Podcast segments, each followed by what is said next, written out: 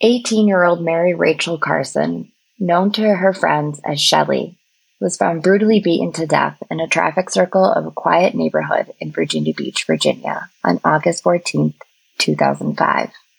Her case has yet to be solved. It was in fact reopened in August of 2020, but we'll get to that later. Now, she was found in the neighborhood of Kings Grant. And for those of you who are unaware of the Virginia Beach area, or maybe you've never been, Virginia Beach is actually um, 400 square miles. So it's not a smaller area. And a lot of people actually get duped booking hotels or Airbnbs thinking they're going to be right near the, the water, near the ocean front, just because it has a Virginia Beach address. I am actually local to Virginia Beach, and I'm still a good 20 minutes away from where this murder occurred, and still a good 25 minutes in another direction of the ocean front itself. So Shelley was alive and well just two hours before her body was discovered, and surveillance from a nearby 7-Eleven captured Shelley visiting with a friend who worked there before leaving on her bike at 3:50 in the morning. That friend actually accompanied her for a good distance of her about 11 minute ride home. So, a Navy SEAL, Virginia Beach is also home to many military installations. He had seen Shelley entering Kings Grant Circle, heading toward her home. On August 14th, between 4 a.m. and 4:15 a.m., he observed Shelley on her bike entering the circle and going to the right with traffic. For those of you who are unaware of traffic laws, when you ride your bike, you're supposed to go with traffic. And when you walk, you're supposed to walk against traffic. So she was going to the right, riding with traffic. And he remembered that as he started to go around the circle, Shelley turned her head to look at him and she rode her bike into the circle. He then passed her and turned right onto Kings Grant Road, heading toward his home, a block and a half from Shelley's.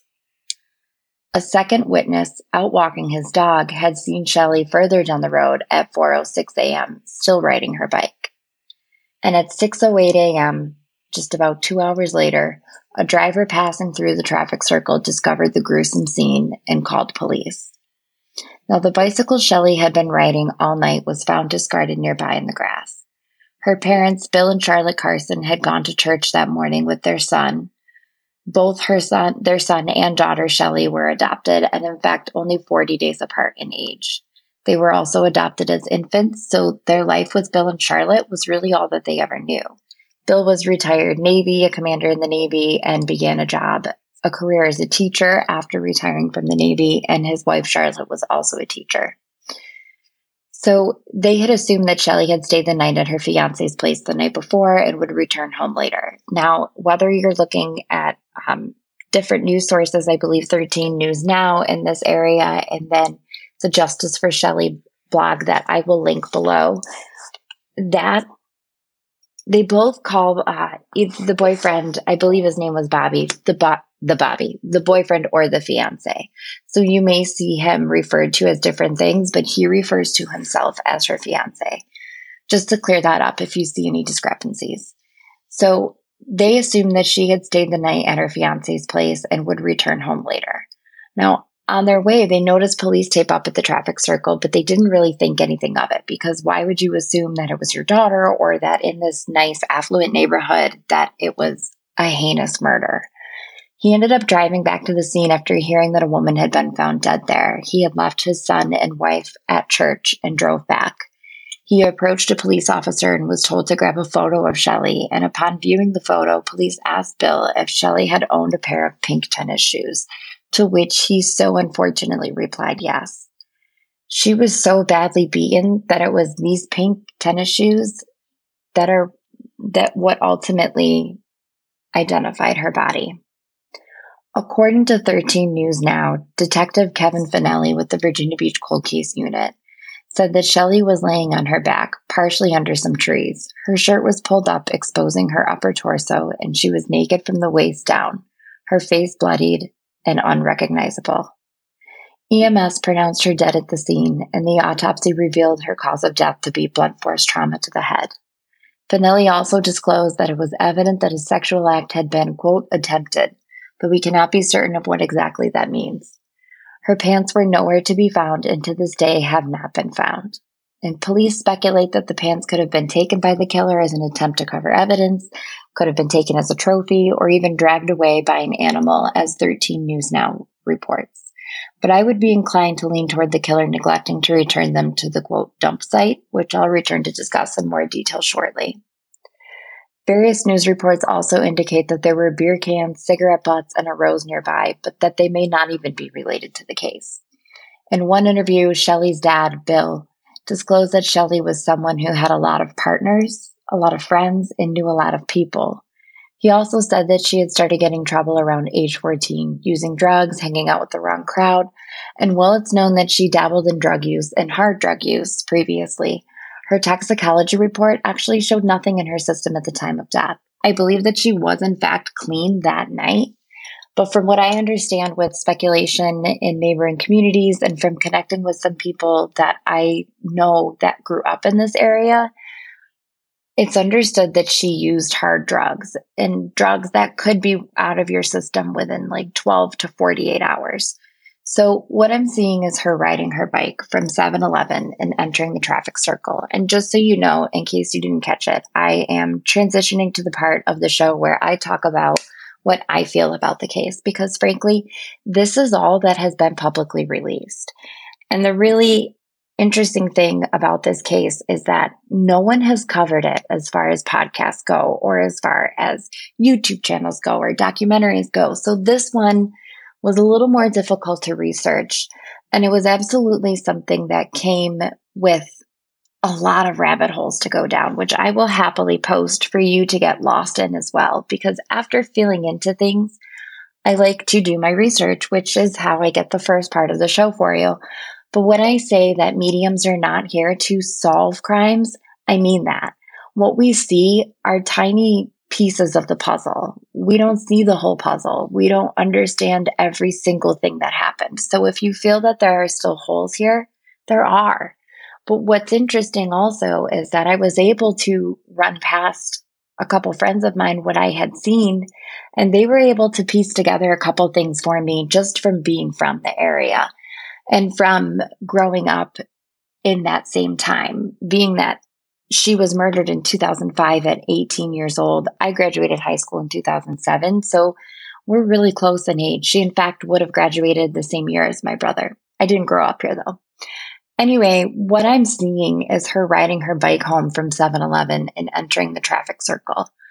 Once she enters the traffic circle, she veers off to the right on her bike, and a light, large sedan enters the circle going the opposite way. They tap her with the car so that she falls off of the bike. And I see them following her from 7 Eleven, but because she was accompanied by her friend who she had been visiting, she wasn't approached until her friend had left her to finish her ride on her own. This was a male friend of hers.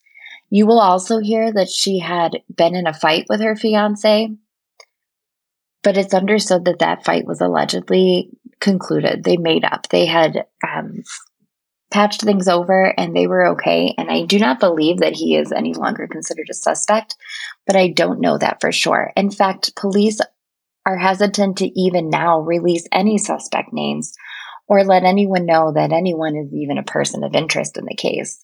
If you do any kind of online sleuthing, you'll see that all you can find are initials and no one will talk about anyone using full names. So after knocking her from her bike, I think that they realized they had in fact actually injured her, and they then get her into the car. It is at this time that these two young males, who are at most around 20 years old or so, possibly younger, and as a side note into mediumship and the fact that every medium sees things differently, what I will say is that I have a tendency to see males as younger than they actually are. But in revisiting and, and focusing on this detail for quite a while, I really do believe this is the age that they are. I think I usually identify with maturity levels, but this is definitely their age. I also believe they're pretty high on some sort of hard drug. I would lead toward lean toward cocaine. Cocaine. I'm so sorry. This has been a long day in the rest of the world here today. Um, I would lean toward cocaine, but I'll be completely honest and let you know that my drug knowledge and my familiarity with hard drugs is pretty lacking. Judging how amped up they feel, though, I would say that they've been drinking and doing cocaine. So they're pretty, excuse me, fucked up. Anyway, I think that they hit her, they knock her off of her bike, they throw her into the back seat of this larger sedan, and they leave her bike there in Kings Grant traffic circle. So they probably took her around 5 a.m. This isn't psychic, this is me trying to add logic to this. If they take her around 5 a.m., they had about an hour to return her back to where she was eventually found and where they had grabbed her from to begin with. So I think at this point, they drive her to another friend of theirs who does happen to live in the neighborhood.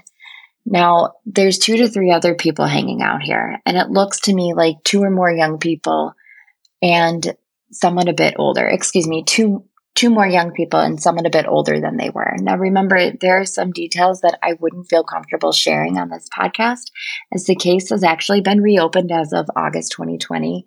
But the area looks to me as if it's wooded and like there's a mix of dirt and sand. Now, the dirt and sand isn't unusual for this area either, but I do think that it's pretty close to water, whether it's that immediate property or a property very, very close to it. They're very, very close to the water. And this property, this neighborhood, has a lot of little like inlets. I'm probably using the wrong terms because I didn't grow up near water. I just moved to it within the last 10, 15 years or so. So, anyway, I see around the property woods, I see leaves, I see dirt, I see sand. It looks to me like the water is nearby, and I do have a few friends who have also lived in that neighborhood. And I, I really believe that this, I know that this neighborhood has a fair amount of trees, and the property there is right near the water. I believe they finished actually beating her to death with whatever they found nearby on this friend's property. I think that they grabbed some tools, like a hammer, and I believe that they also used wooden boards. Now, I'm saying they, I don't believe that all four or five people took part in the actual beating and murdering of poor Shelley. I feel that it was at least two of them, possibly a third. From there, I think they removed her pants to make it appear as if she had been sexually assaulted and then used a different vehicle. So I don't think that a sexual assault was actually attempted. I think that they made it appear as if it had been and they used a different vehicle, a larger vehicle like a truck or a van to take her back to the traffic circle where her bike was still located laying near the roadside. I think they dragged her to that vehicle so she would have had dirt and scrapes all over her body, especially the parts of her that were clothed. I think the way that they dragged her, the dirt would have gone up her shirt and it would have dragged on her. I believe that the, excuse me, that there are in fact two locations and two vehicles used in the commissioning of this crime. And I think that the, the older person is the one who discovered that these young morons actually forgot to bring her pants with them and leave them at the crime scene. And I think that he took it upon himself to burn them to rid the evidence so that it couldn't come back to him at all.